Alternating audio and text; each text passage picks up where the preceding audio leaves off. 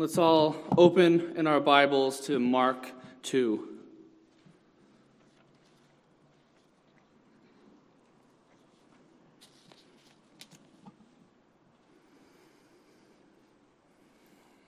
Mark 2, and we will be beginning with verse 18.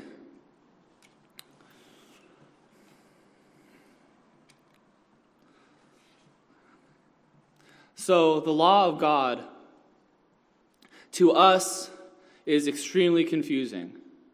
Oftentimes, as we try to live out the life of a Christian, as we try to understand God and his ways in his law, it doesn't make sense often.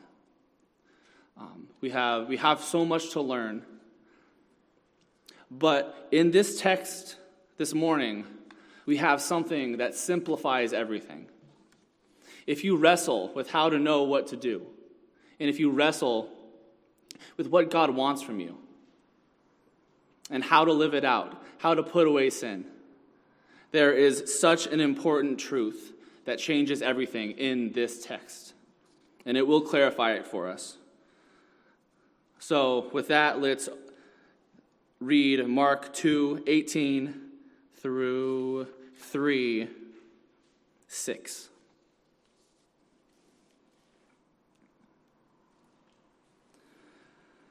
Now John's disciples and the Pharisees were fasting. And the people came and said to him, Why do John's disciples and the disciples of the Pharisees fast, but your disciples do not fast?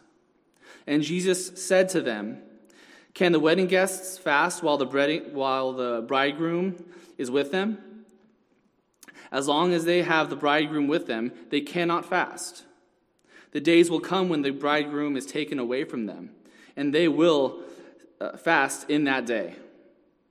No one sews a piece of unshrunk cloth on an old garment. If he does, the patch tears away from it, the new from the old, and a worse tear is made. And no one puts new wine into old wineskins. If he does, the wine will burst the wineskins, and the wine is destroyed. And so are the skins. But new wine is for fresh wineskins. One Sabbath, he was going through the grain fields. And as they made their way, his disciples began to pluck heads of grain. And the Pharisees were saying to him, Look, why are they doing that which is not lawful on the Sabbath? And he said to them, Have you never read what David did when he was in need and was hungry? He and those who were with him how he entered into the house of God in the time of Abiathar the high priest and ate the bread, the bread of the presence, which is not lawful for any but the priests to eat, and also gave it to those who were with him. And he said to them, The Sabbath was made for man, not man for the Sabbath. So the Son of Man is Lord even of the Sabbath. Again, he entered into the synagogue and a man was there with a withered hand. And they watched Jesus to see whether he would heal him on the Sabbath, so that they might accuse him. And he said to the man with the withered hand, Come here. And he said to them, Is it lawful on the Sabbath to do good or to do harm? To save life or to kill? But they were silent. And he looked around at them with anger, grieved at their hardness of heart, and said to the man, Stretch out your hand. He stretched, out, he stretched it out, and his hand was restored. The Pharisees went out and immediately held counsel with the Herodians against him, how to destroy him. Let's pray. Dear God, I am excited. I'm excited for your word to be divulged. I'm excited for you to change our hearts, for you to work in us. Please do so by the merits, by the merits of Jesus Christ. Give us clarity in the text and shepherd us now. In the name of Jesus Christ, we pray. Amen. The question is Is it lawful on the Sabbath to do good or to do harm? To save life or to kill? Jesus is in an odd situation here, isn't he?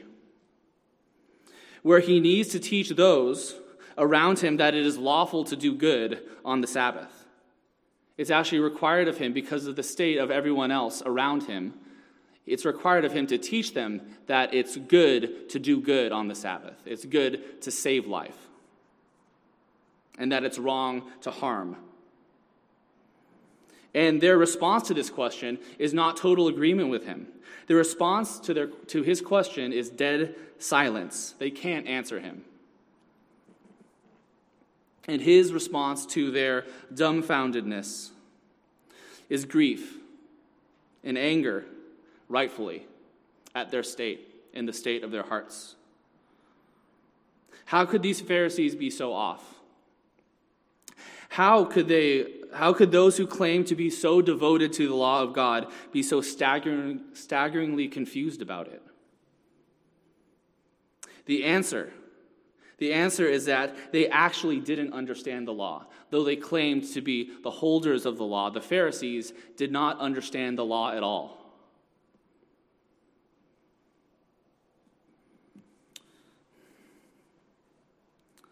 There is much confusion about how Jesus and the Pharisees relate to the law. You've probably heard it taught that the Pharisees were the law guys. Those were the guys who focused on the law, and that Jesus, rather, that he wasn't focused on the law. You've probably heard it preached that way before. That the Pharisees were the ones who truly did understand the law, but that it was bad, that there was something wrong with the law. So Jesus came, and then he completely ignored it, or he bypassed the law. But that couldn't be further from the truth. The mirror image is actually true.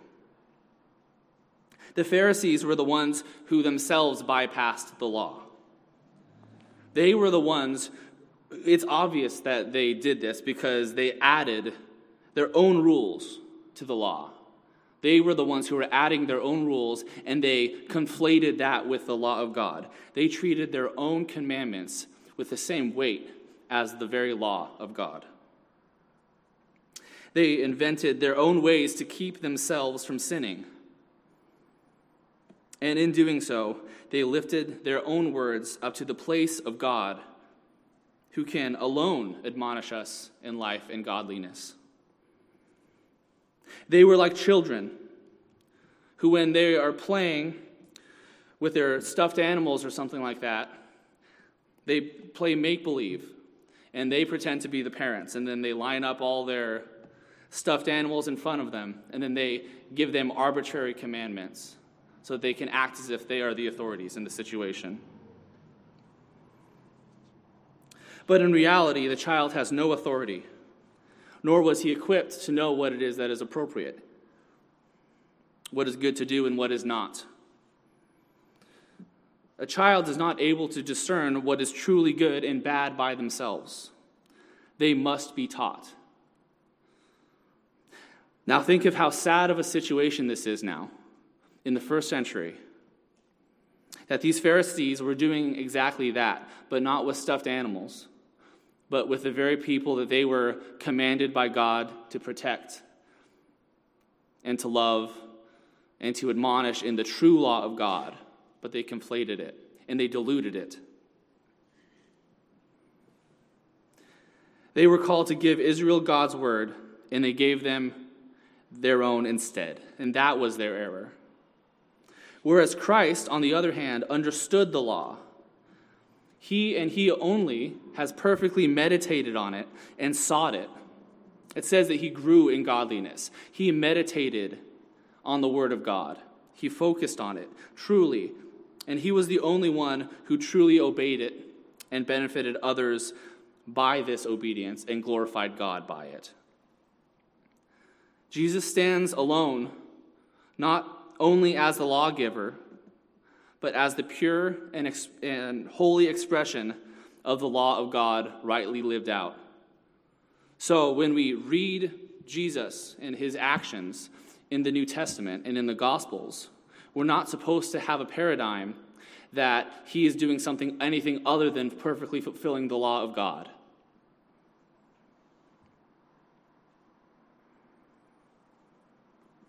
He was without blemish in regards to the law, and he was the only spotless lamb.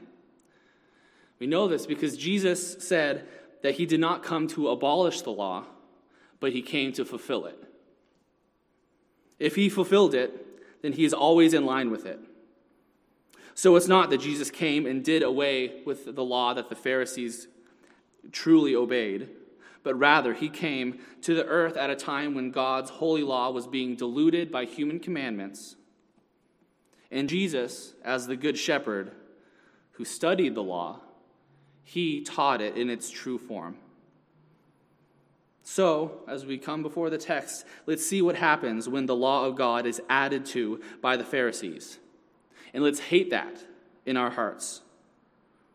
And let's also see what happens when it is not changed, but it is simply obeyed by Jesus. And cherish that in our hearts and seek to emulate it, what he did, in our actions. The Pharisees, we're going to be walking through the text now. The Pharisees had many laws about fasting. They believed that in order to show devotion to God, that one should fast three times a week, from sun up to sundown. Now, this law that they had was found nowhere in the Old Testament. It was found nowhere. Fasting, according to God, is good. It is good when it is fitting for the time that you are in. It is fitting to understand God's will in a particular decision. And it's good to wrestle, to use that as we wrestle with God so that He might answer a particular prayer that we have. And I'm excited that that's what we're going to be doing because it's perfectly reasonable for us to fast when the time is fitting. But what the Pharisees had done is they had overlaid the thought that you should always, every week, fast three times a day. And if you're not doing that, then you're not godly.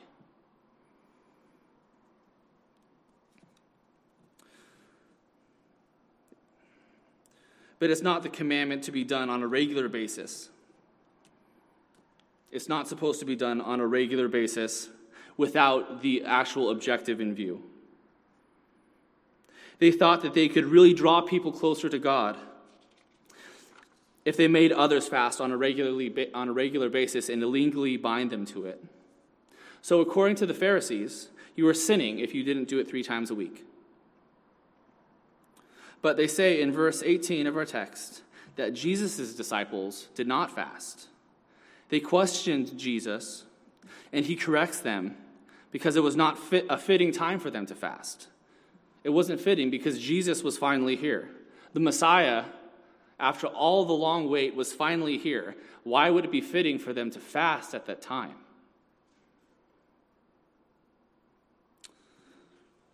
Keep in mind that this is coming off the heels of just what we went through last week, which ended, that passage that we ended with was Jesus feasting with sinners, and they had problems with that. But it's altogether appropriate for Jesus to do this because Jesus is the king.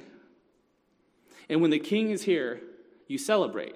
If we were to have the president over, would we not use all of our resources to honor him? It's a time for celebration.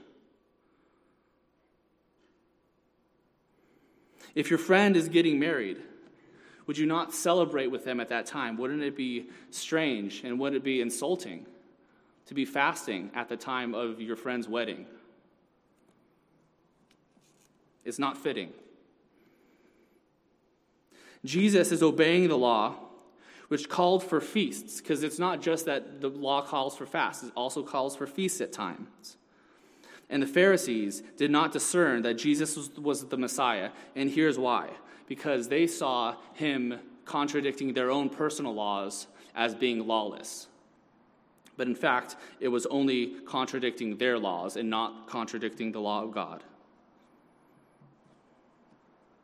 He continues to educate them by comparing their laws on fasting as being unfitting as mending as unfitting as mending old and weak fabrics with new fabrics It just doesn't work together.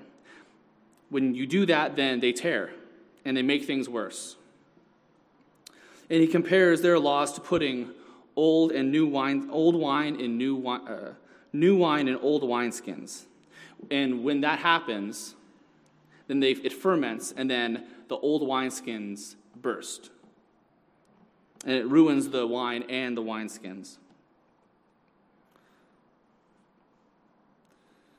Their laws were unhelpful and unfitting for the time.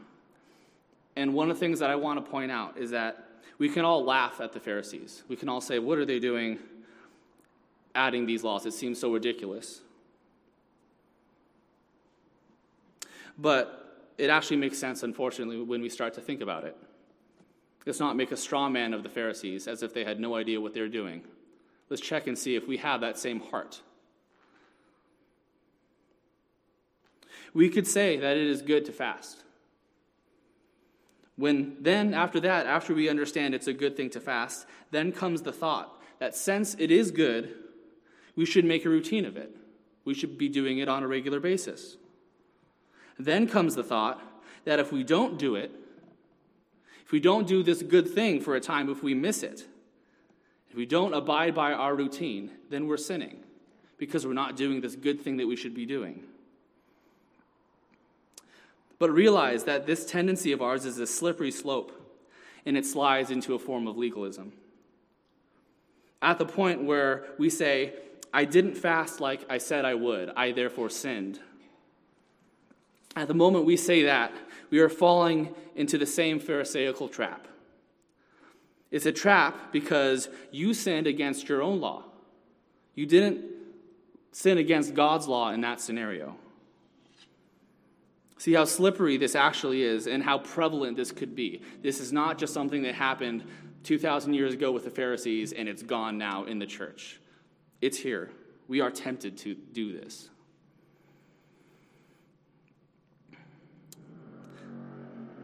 How many of you feel that you have sinned if you do not do your Bible reading daily?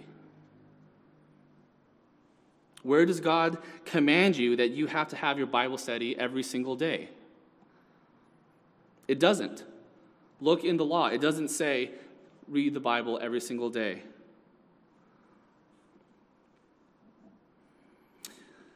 In making commandments for ourselves, we heap fleshly guilt on ourselves because we are not obeying God's commands but our own commandments that we think are going to help us more than God's.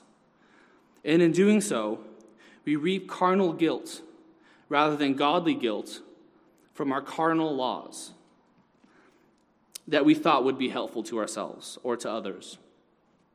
We thought that we were wise enough to help God and give ourselves and others the commandments when we can't even obey the commandments that God does give us.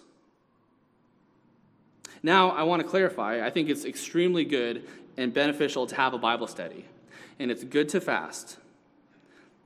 And you might even be doing it every single day. At least the, the Bible study, not the fasting. But, but it is evil to command it in certain times and seasons when God has not. It's evil to say that you must do this at all times, to elevate your commandments for yourselves up to the law of God. That's the distinction. That's the difference here. Is have a Bible study, but don't fret over it as if you sinned when you don't. You didn't sin.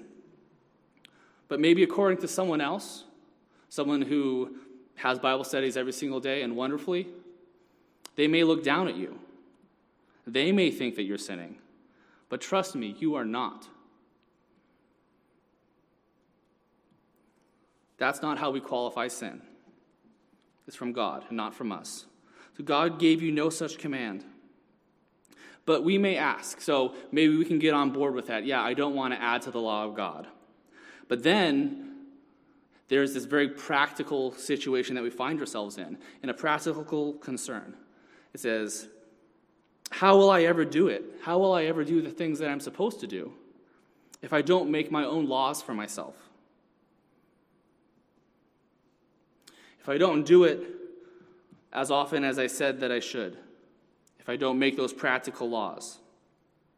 And we're going to answer that question later. That's the core of the text here. Is going to answer that. The end of the passage deals with that question exactly. And Jesus has the answer to that question that concerns us. The Pharisees continued in misunderstanding God's law and flawed law giving when they accused the disciples in the next section of the text. They accused the disciples of disobeying the law of God when they plucked and ate the grain from the field on the Sabbath. There was no law against doing this. There was no law against eating from a field on the Sabbath. But the Pharisees had created far, had created far stricter laws for the Sabbath obedience than God has, had ever given or instituted. They did this to keep themselves and others more pure. In verse 18, the Pharisees were saying to him, Look, why are they doing that which is not lawful on the Sabbath? And he said to them, Have you never read? Have you never read the law of God? What David did when he was in need and was hungry?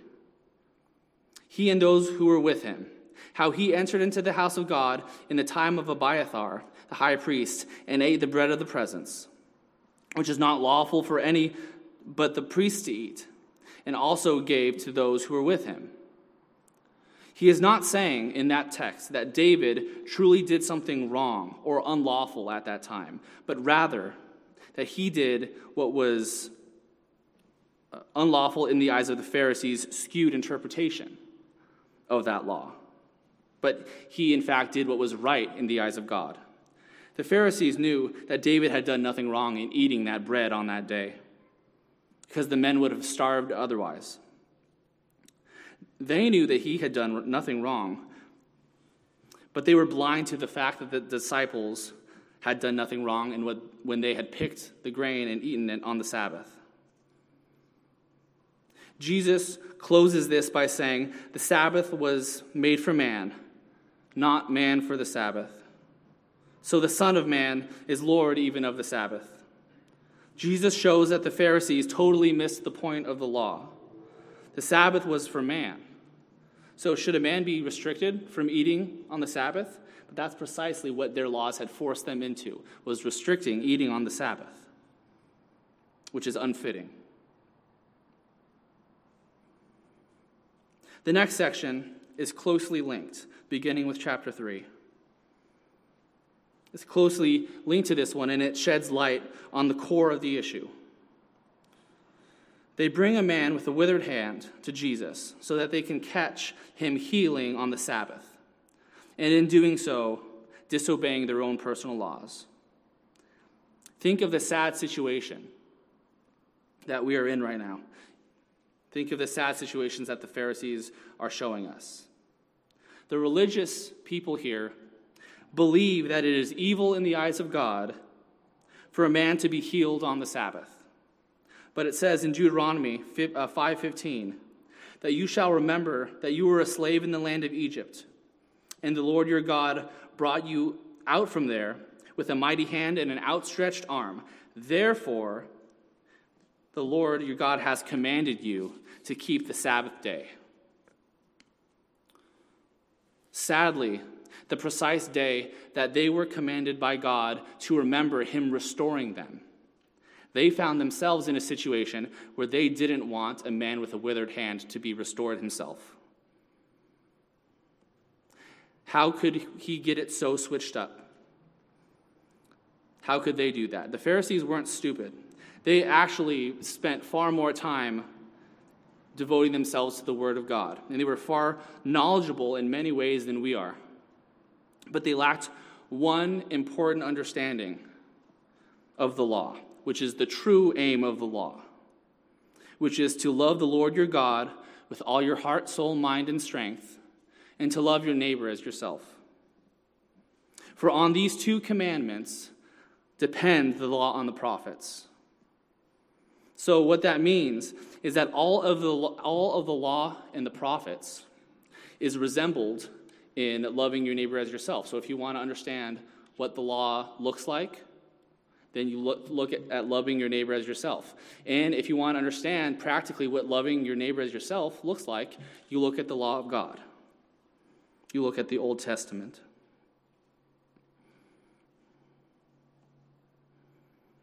But the Pharisees didn't see that. They were blind to it. And being blind, they added the laws as they saw fit, straying and further and further from the center of the law. And that is how they got to that point. That's how you can find yourself in a situation like that.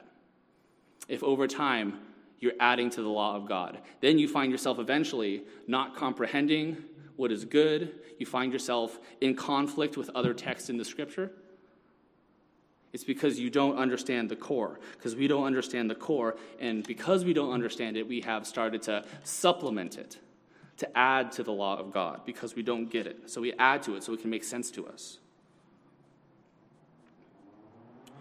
He accuses them of not understanding the law by asking, Is it lawful on the Sabbath to do good or to do harm?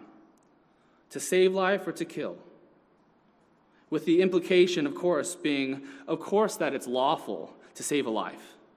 And they were silent at this. They could not respond that it was lawful to love your neighbor and heal on the Sabbath because they had invented, had invented those laws that contradicted that. Their own laws did and always will strain the gnat and swallow the camel. Man made laws will always tithe mint and dill and cumin, but neglect the weightier matters of the law, which is justice and mercy and faith. Do not think that by adding to the commands of God, you will ever be able to help yourself and keep yourself from sinning. It won't help you. It will merely, as we see with the Pharisees, add to your sinfulness. Nor will it propel you into greater righteousness. If you're an alcoholic, you may need to stop drinking for a while as you repent. But it is not a commandment from God that you don't drink. And so you must not treat it as such. If celebrations are tempting for you, to act sensuously when you get around the crowd and then you feel like you must act sensuously at that time. You may need to stop going for a while, as is fitting. But God has not commanded you to cease going permanently. If you are tempted to watch the TV or the computer for pornography or any general worldly lust, you can stop watching. You can stop engaging in that for a while, but do not conflate your personal temporary situation with the commandment of God, that it would be sinful for you to engage in that. It would be sinful for you to watch TV or be on the computer. And that's because there's nothing sinful in it of themselves. These objects that we deal with are not sinful in it of themselves. And one thing as a side note, make sure this is probably the most important thing. Make sure that you don't not only have these laws for yourselves, but certainly never apply these laws to someone else. Never look down on someone who is doing something that maybe you feel like you can't personally do at this time. Don't look down on them because you will be weakening them, you will be oppressing them. This is what God hates. You will be redirecting their eyes from the law of God to your own personal laws. And that is the sort of unjust judgment that God hates the most. It's disgusting in his eyes, and that's majority of the New Testament is dealing with that. I promise you that these man-made laws will not work. And when all is said and done, actually, you will be far worse off than before, just like the Pharisees were. Maybe you won't be drinking and smoking. Maybe the, you're trying to keep yourself from these things, a particular sin. And maybe you won't be doing that sin. Maybe you won't. But you will certainly be addicted to something else because you're not gui- being guided by God, you're being guided by yourself. We may, uh, the example of the person who is maybe feels sensuous when they get around a bunch of a crowd or something like that, or in a party or something like that. For the example of that person, we may keep from partying, but we will not be able to love the world. We will not be able to love our neighbor if we do that, if we keep ourselves from others. That's unfortunately the main thing. We want to keep ourselves stained from the world, but we're never meant to completely leave it. We're, we need to, if we oftentimes, what we're going to do, and I fall victim to this myself, I say, I don't want to be distracted by anything else that isn't godly. So I have a cocoon in my house and I stay there. But what good is that going to do if I then become holy and then I in no way have the ability to be able to share that with others, which is what God commands me to do? See, when we uh, create these laws for ourselves, it doesn't help. In fact, it harms us.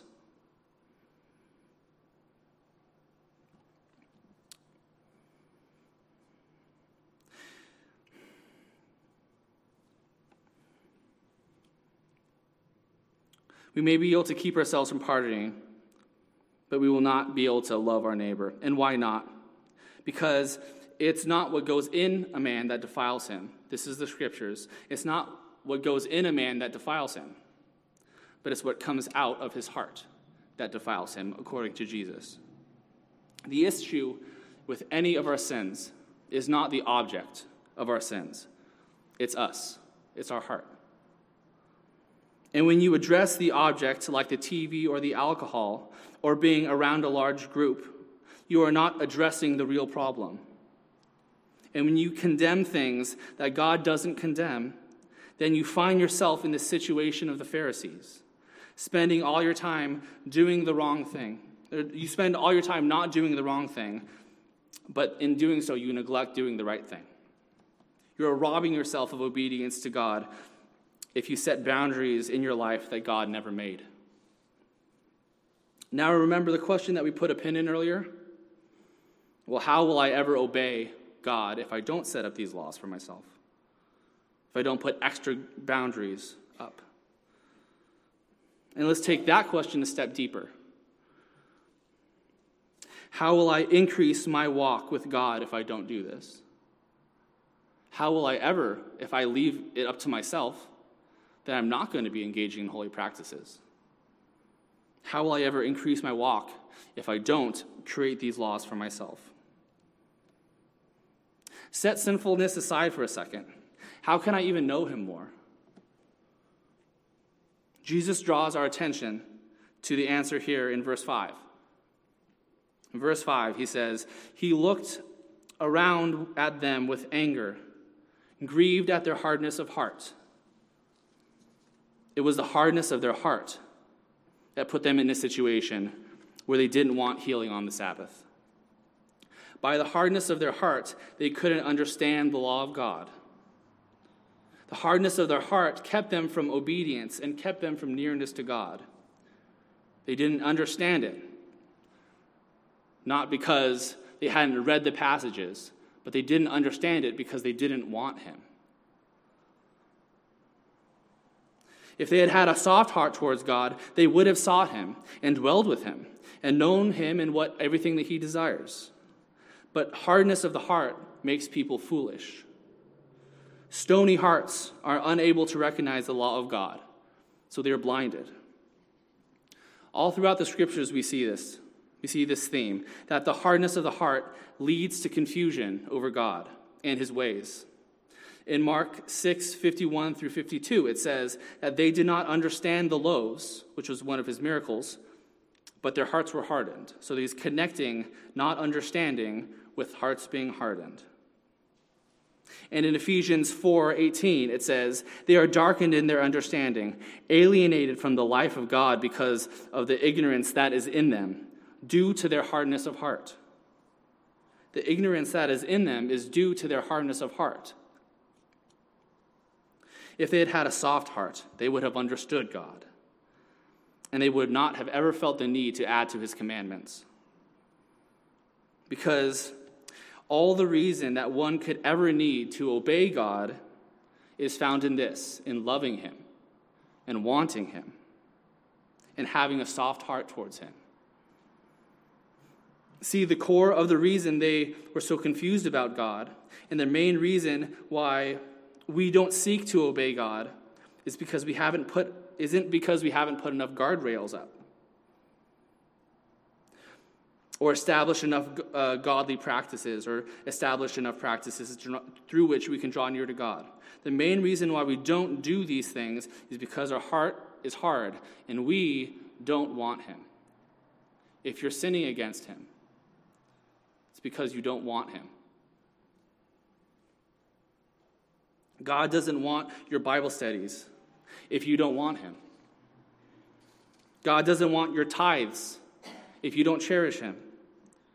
He doesn't care if you defend the faith during your daily life, if you stand up for the name of Jesus. What good is it if you don't want Him? If your heart is hard towards Him. For instance, if you want, for instance, do you want your friends to caustically say whatever as they give you a gift, as they give you a present. Is that not worse than giving you no present at all? Why would we think that God Almighty would be pleased with us if we have distaste for Him when we do things in His name throughout the day? How much worse is that? Psalm 51 16 through 17 says, For you will not delight in sacrifice, or I would give it. You will not be pleased with a burnt offering. The sacrifices of, the God, of God are a broken spirit, a broken and contrite heart. O God, you will not despise. God hates any and all attempts to do what God asks when we hate Him ourselves. We have all felt this, unfortunately. We have. Are there not times when the Word of God is not enough for us, when we're not pleased with it and enamored with it, and when we don't seek it? Is there not a time when we don't crave to follow Him and live in a pleasing way to Him, just so that He would be pleased?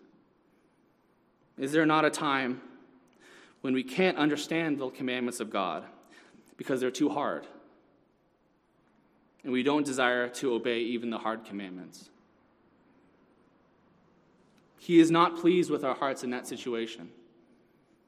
I understand that He has pity on us. He knows our state, He knows we're not perfect. But don't think it's okay. And don't think that you're in a safe place at that time. But what He does love, what He does love is a contrite heart a soft heart. And he will not ever despise that heart. If you are on the heels of sin, or if you are cold towards him in your heart, softening your heart is the priority at that point. You need to put everything else away at that moment and just focus on your heart and fix that first. It's so important that if you are cold towards God at any time, doing anything else is completely worthless. What good is it if you feel coldness in your heart, but then you put it on the table, put it, put it to the side, and focus on doing your other godly duties? It won't be fruitful, it won't be helpful, and it's not what is pleasing to God. You will not improve, nor will you even see God as long as you are hardened. It won't get fixed until your heart is fixed. Everything else is downstream from your heart. Following his commandments and seeing him and knowing him and understanding him is downstream from your heart being fixed. Make it everything to fix your heart on God. Prioritize that. Do not let go until your heart is devoted to him. Don't let go. Go before him and say, I will not take another step. I will not take another step forward until that step is with you. And do not leave that time of wrestling with him until he has wrought a changed heart in you.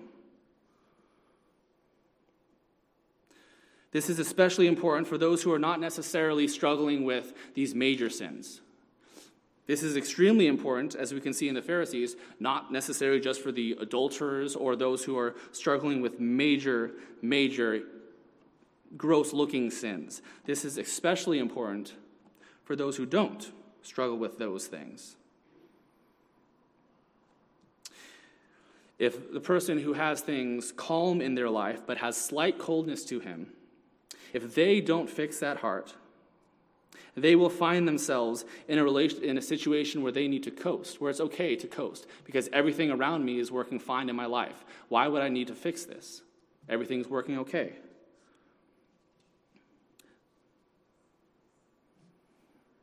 But what good is that life if you are kept from sin? It is a wonderful thing to be kept from sin, to not have sin and guilt on you. But what good is that if you don't have God? What good is that if you can't even enjoy that with your Lord?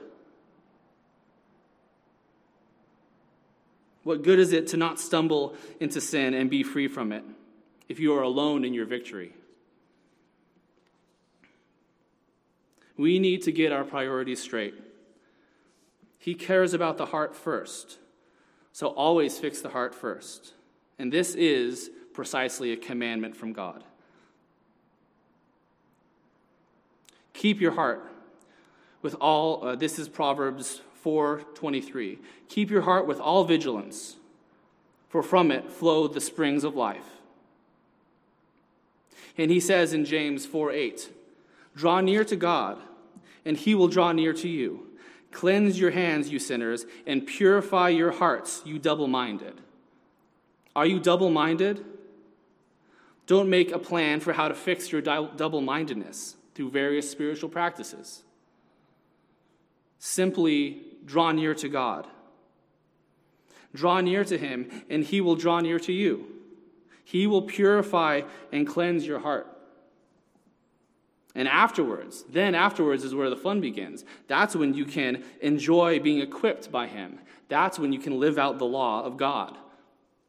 And because at that, to- at that time, your heart will be fixed, so you will understand it. You'll know what to do. Everything makes more sense when your heart is fixed on Him. Then you can enjoy the feasts. Then you can enjoy the fasts. Then you can draw near to Him and obey Him well. But first, fix your heart and don't ever let go until it's done. So, watch your heart. Do not let it run wild or expect it to fall in line by just engaging in spiritual practices. But bring it to God when it's off, and don't let go until it's good as new. Then, with a heart that sees and understands God, go and obey Him, and love every second of it. If you fight with your spouse or your friend, and you truly, truly reconcile in your heart, not just by letting go the arms, and agreeing not to harm each other anymore. But if you truly have a reconciled heart, is that not sweeter than how it was before? Is that not better when everyone is on the same page? At that moment, the great things and even the little things are wonderful. Why would we not do this in our relationship with Christ too? So bring your hearts before Him so that He can mend it and draw you closer together. And thank you for your patience. In closing, now some of you may respond I have tried. I've really tried to mend my heart and to draw it near to God, but it just hasn't worked. I still remain hard and I don't have the energy or the ability to truly wrestle with Him anymore. I don't have the strength to do this.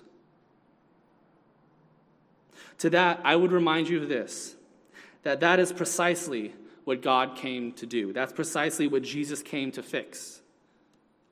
You striving is not you fixing your own heart. You, what you're doing is you're coming to Him and telling, Fix my heart, because I can't do it myself. Jesus came to uh, fix your heart. And here's how he did it He fulfilled the law for us. And he, and that includes seeking after God. Part of the law is seeking after him, and that's precisely what Jesus did on our behalf. And by faith, that's applied to you. By faith, God sees you as a God seeker. By faith, he sees you as a man or a woman who has wrestled with God. Are you weak or unable to seek him with all of your heart? That's okay. Christ did it for you. So don't, in that case, seek as someone who is unsure if they have the strength to do so. Do it confidently, trusting that God will cleanse your hearts, not on the basis of your own strength, but on the basis of the merits of Jesus Christ. He says in Ezekiel 36, I will give you a new heart. This is a promise that He will give you a new heart. So pursue the heart, pursue the new heart, not being unsure, but knowing that it has been given to you in part now, and it is promised to you in full. Let's all stand and let's